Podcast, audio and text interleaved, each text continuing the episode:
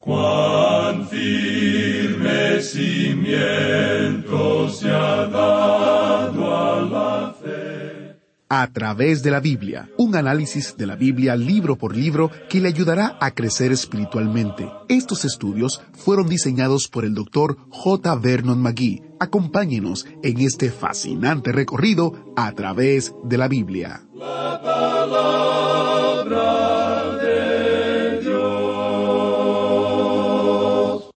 porque es necesario que el obispo sea irreprensible, como administrador de Dios, no soberbio, no iracundo, no dado al vino, no pendenciero, no codicioso de ganancias deshonestas, sino hospedador, amante de lo bueno, sobrio, justo, santo, dueño de sí mismo, retenedor de la palabra fiel tal como ha sido enseñada, para que también pueda exhortar con sana enseñanza y convencer a los que contradicen. Así leemos en Tito capítulo 1 versos del 7 al 9. La pregunta es, ¿cuál es el papel de los ancianos en su iglesia? Ese es el tema que se aborda en el estudio de hoy. Bienvenidos a través de la Biblia, el programa donde conocemos a Dios en su palabra. Soy su anfitrión, Heiel Ortiz, invitándole a que abra su Biblia o encienda su Biblia en Tito capítulo 1. Estaremos en el versículo 8. Si ha estado escuchando el programa por mucho tiempo, sabe que este ministerio en español es parte de un ministerio global. La misma enseñanza que usted escucha en español se escucha en más de 200 idiomas y dialectos por gente alrededor del mundo. Nuestra misión es sencilla, llevar la palabra entera al mundo entero. A pesar de que el fundador del ministerio, el Dr. J. Vernon McGee, está con el Señor en el hogar celestial desde el año 1988, seguimos adelante con la misión que él empezó. De hecho, este año 2023 celebramos el 50 aniversario de A través de la Biblia en español y celebramos la fidelidad de Dios durante todos estos años. Quiero dar la bienvenida otra vez a Giselle, nuestra compañera de ministerio. ¿Qué nos traes hoy, Giselle? Hola, Heiel. Quiero mencionar varias maneras que nuestros oyentes pueden ser parte de lo que Dios está haciendo en el ministerio de maneras muy prácticas. Excelente, Giselle, cuéntanos. En primer lugar, Heiel pueden orar. Sus oraciones son vitales para el ministerio. Es importante que estén con nosotros en la guerra espiritual, para que más almas puedan ser alcanzadas y más vidas cambiadas a través de la enseñanza de la palabra de Dios. Muchos de ustedes nos escriben y nos dicen que están orando a favor del ministerio y por los miembros del equipo. Para nosotros, Geiel, no es poca cosa y se lo agradecemos muchísimo.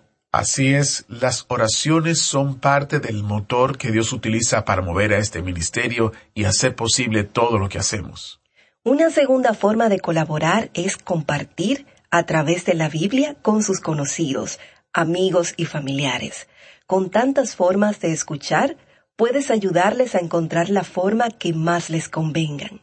Es fácil compartir a través de las redes sociales o compartiendo un enlace por WhatsApp. Si todavía no nos sigue en las redes sociales, entonces búsquenos en Facebook, Twitter e Instagram. También, Giselle, tenemos nuestro nuevo canal de YouTube, que es el único canal oficial de A través de la Biblia en español, donde compartimos no solamente el programa diario, sino noticias del ministerio, testimonios de oyentes y hasta videos especiales de nuestro querido maestro Samuel Montoya. Así es, Geiel. Y finalmente este ministerio depende del apoyo financiero de aquellos que se benefician de él. Agradecemos cada ayuda financiera, cada donación, sin importar la cantidad, pues nos ayuda a continuar en el ministerio para que se pueda escuchar el programa en una variedad de plataformas y para que podamos obsequiar todos los recursos gratuitos relacionados con el estudio a la mayor cantidad de gente posible. El Señor Heiel ha provisto todo lo que tenemos a través del pueblo de Dios. Así es, estamos contentos de saber de que usted colabora con nosotros y nos ayuda a llegar a más personas. Con sus oraciones, con su ofrenda y compartiendo lo que hacemos, podemos llegar a más personas con el poder de la palabra. Gracias Giselle por estar con nosotros y bien me imagino que ya a estas alturas usted tiene ya en su Biblia o en su celular Tito capítulo 1 versículo 8. ¿Qué tal si iniciamos en oración? Padre Celestial, te damos gracias porque podemos venir a tu palabra, podemos aprender de ella y ella puede decirnos cómo vivir vidas que te honren a ti, no solamente en nuestra vida diaria, sino también en nuestra vida de iglesia. Ayúdanos a entender todo lo que está detrás de esto de tener ancianos y pastores que sean conforme a tu palabra. Oramos para que tú sigas proveyendo hermanos que sean útiles para tu obra, donde quiera que haya una necesidad. En el nombre de Jesús oramos. Amén. Bueno, ahora nos preparamos para iniciar nuestro estudio bíblico. Así que busque su Biblia o encienda su Biblia porque iniciamos nuestro recorrido bíblico de hoy con las enseñanzas del Dr. Magui en la voz de nuestro maestro Samuel Montoya. En este día, amigo oyente, regresamos a la epístola del apóstol Pablo a Tito y vamos a considerar nuevamente lo que se nos dice en el capítulo uno, comenzando con el versículo ocho. Aquí estamos hablando acerca de los requisitos para los ancianos u obispos. Creemos que estas palabras son sinónimas.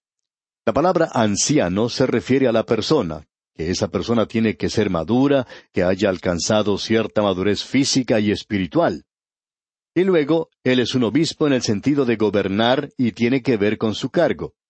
Permítanos decir además que no creemos que Tito fue a la iglesia y seleccionó ancianos así arbitrariamente.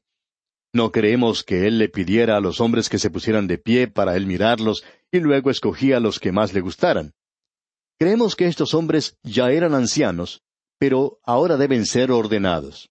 Ahora reconocemos que hay personas que creen que fue Tito quien los nombró. Pero creemos que si él hubiera hecho eso, entonces la Iglesia también habría tenido que aprobarlos, y estamos seguros que lo hicieron. No queremos comenzar una polémica en cuanto a esto porque no creemos que sea de tanta importancia para nosotros en el presente. Lo importante de notar son los requisitos para este cargo en particular, y en nuestro programa anterior estábamos considerando esos requisitos.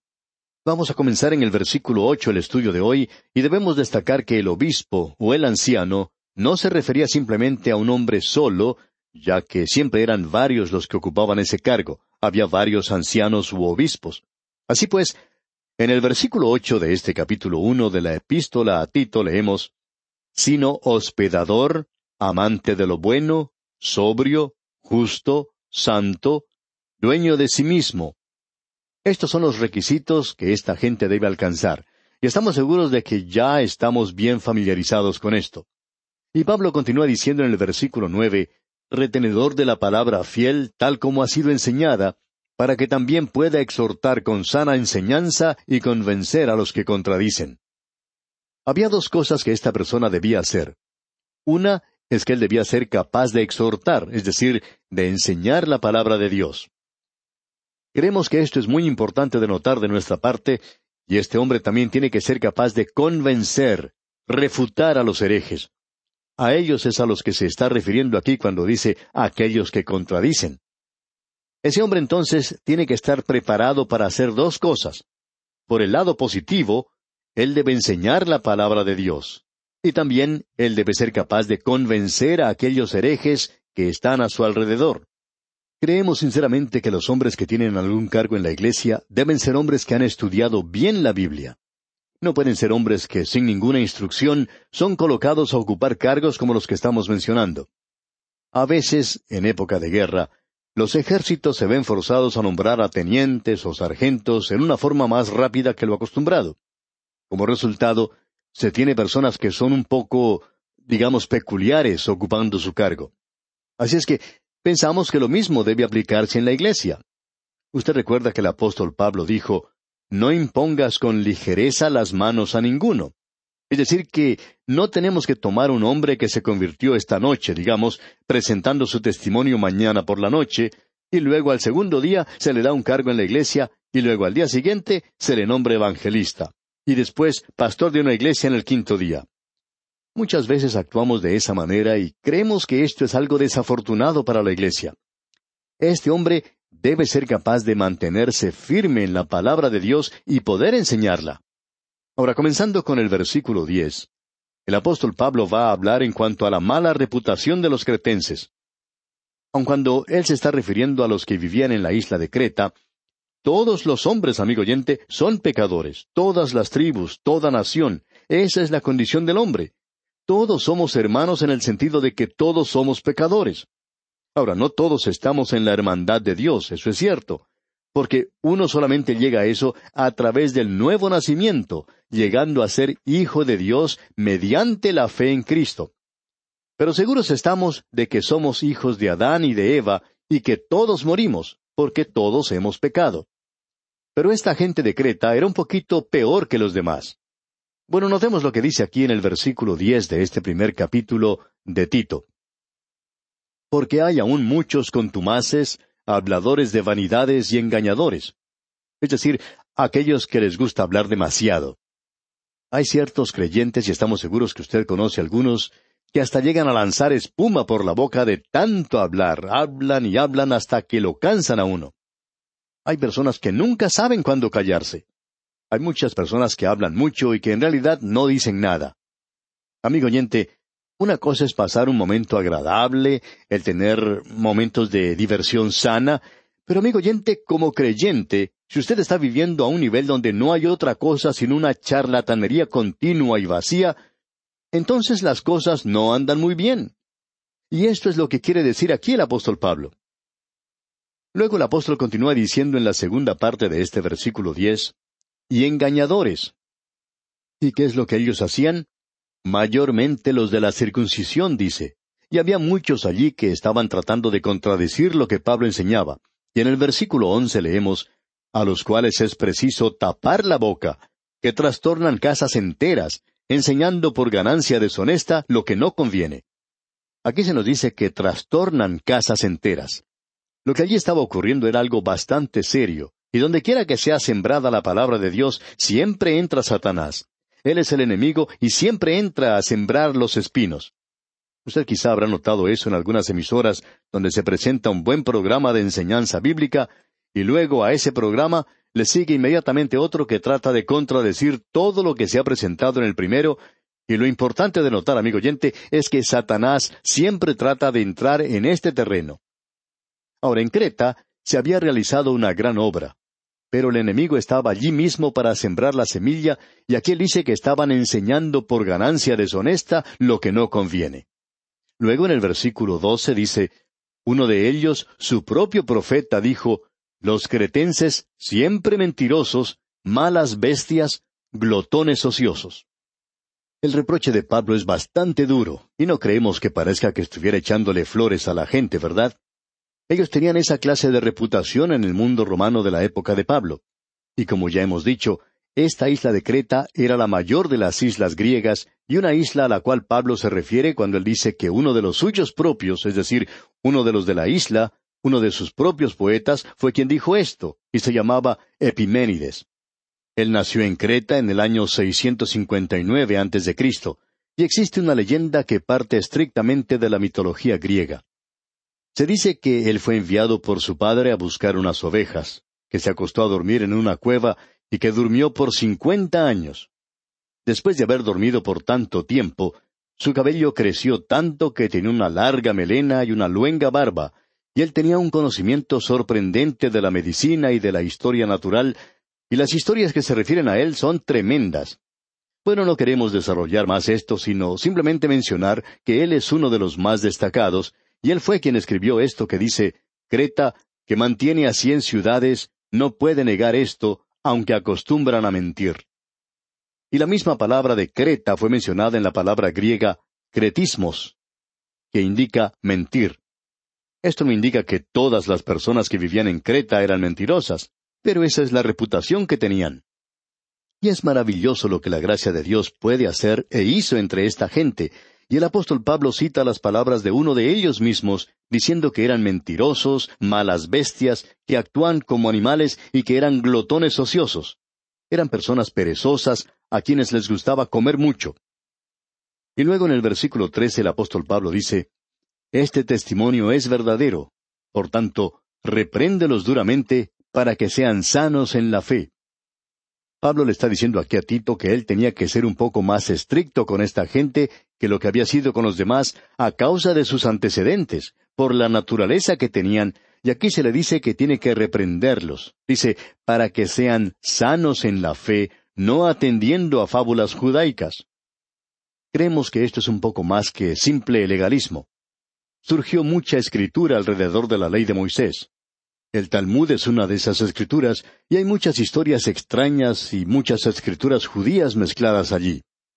No hemos leído mucho en cuanto a esto porque, francamente hablando, no nos interesa, pero nos hemos enterado de algo y uno puede leer cosas bastante extrañas allí.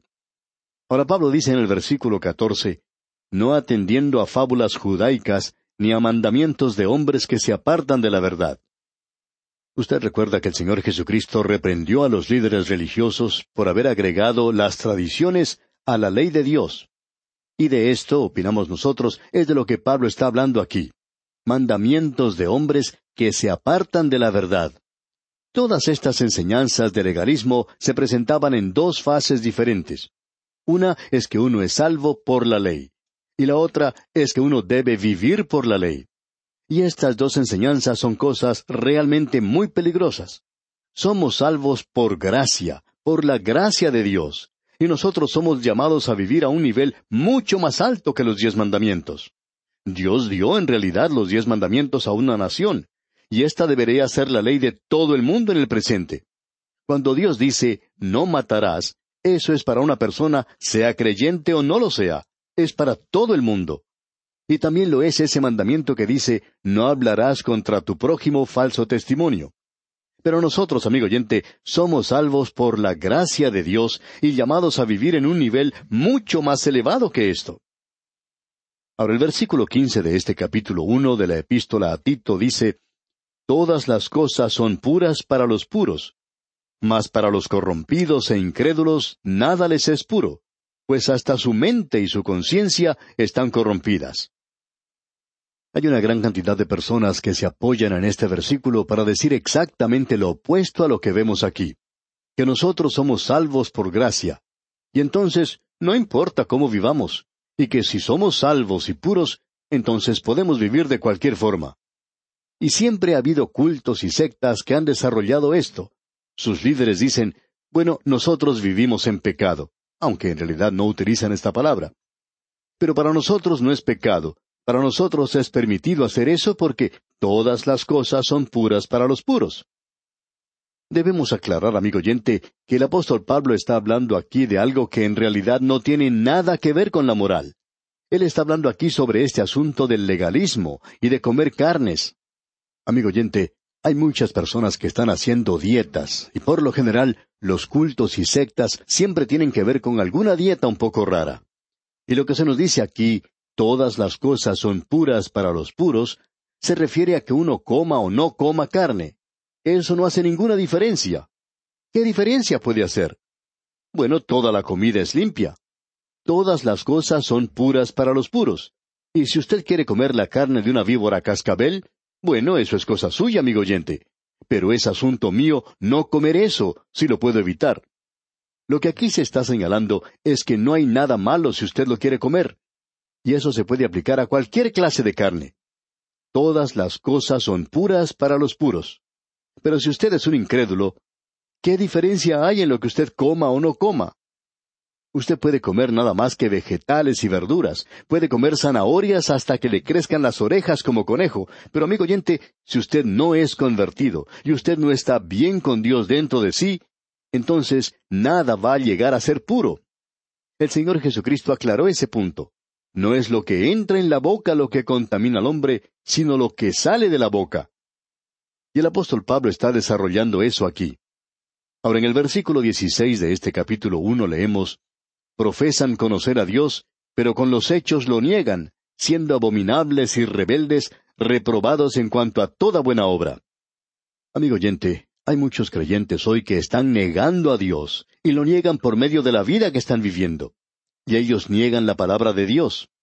Uno puede ser uno de estos creyentes que se presenta a la iglesia con una Biblia bien grande, casi imposible de cargar. Uno tiene que hacer un tremendo esfuerzo simplemente para llevar una Biblia grandota. Y al llevar una Biblia así de ese tamaño, la gente puede pensar que, ah, uno es muy piadoso. Y sin embargo, poder tener una mala reputación y muchas personas pueden llegar a saber que uno no es realmente honesto. Amigo oyente, uno puede llevar una Biblia grande, pero no creer realmente en ella. ¿Se da usted cuenta, amigo oyente? Usted puede negar la Biblia por la forma en que vive su vida. Dice aquí, profesan conocer a Dios, pero con los hechos lo niegan. Y usted puede negar a Dios por la forma de vivir que tiene. Ahora dice, siendo abominables y rebeldes, reprobados en cuanto a toda buena obra. Deberíamos decir que este es un pasaje tremendo de las Escrituras y que es muy práctico, por cierto. Nos alcanza en el lugar donde vivimos, amigo oyente. Las ceremonias y los ritos no pueden cambiar el corazón malvado del hombre.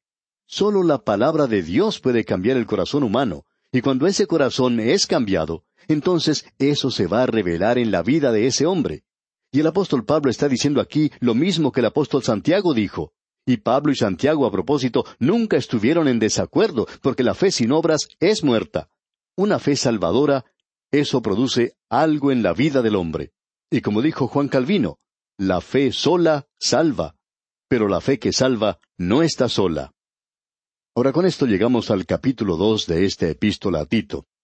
Y aquí la iglesia debe enseñar y predicar la palabra de Dios, y la iglesia debe enseñar sana doctrina, o de otra manera no es una iglesia. Usted recuerda que al comienzo mismo de la iglesia, en el día de Pentecostés, se nos dice que había aquellos que se agregaban a la iglesia en aquellos días, ¿y qué era lo que ellos hacían? Bueno, ellos continuaban en la doctrina de los apóstoles, y ellos continuaban en comunión y oración y en el partimiento del pan. Así es que podemos ver que la iglesia primitiva continuaba haciendo estas cosas, y lo que señalaba o destacaba esa iglesia primitiva era la doctrina de los apóstoles, la comunión, el partimiento del pan y las oraciones. Y si una iglesia no tiene sana doctrina, no interesa cuán alto sea su campanario o cuán hermosas sean sus campanas.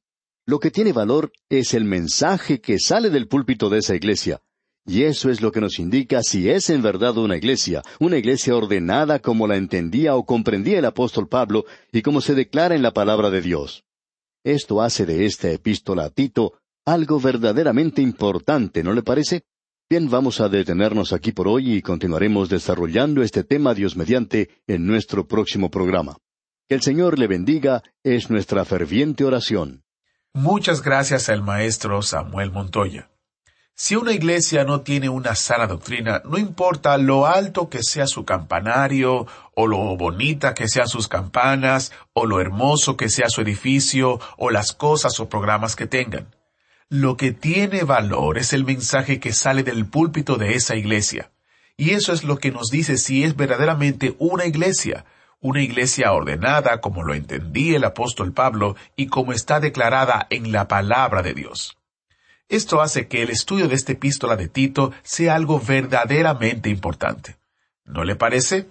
Bueno, si Dios lo permite, en una próxima entrega estaré con ustedes aquí guardándoles un asiento especial mientras continuamos nuestro fascinante recorrido a través de la Biblia, en esta ocasión en la carta de Pablo a Tito. ¿Fue de ayuda para usted el estudio de hoy? ¿Desea enviarnos algún comentario de lo que ha estado escuchando? Entonces escríbanos, no espere más. Nuestro correo electrónico es atv@transmundial atv atv@transmundial.org. Si desea recibir las notas y bosquejos de lo que estamos estudiando, suscríbase gratis en nuestra página en internet a través de la biblia.org barra notas a través de la biblia.org barra notas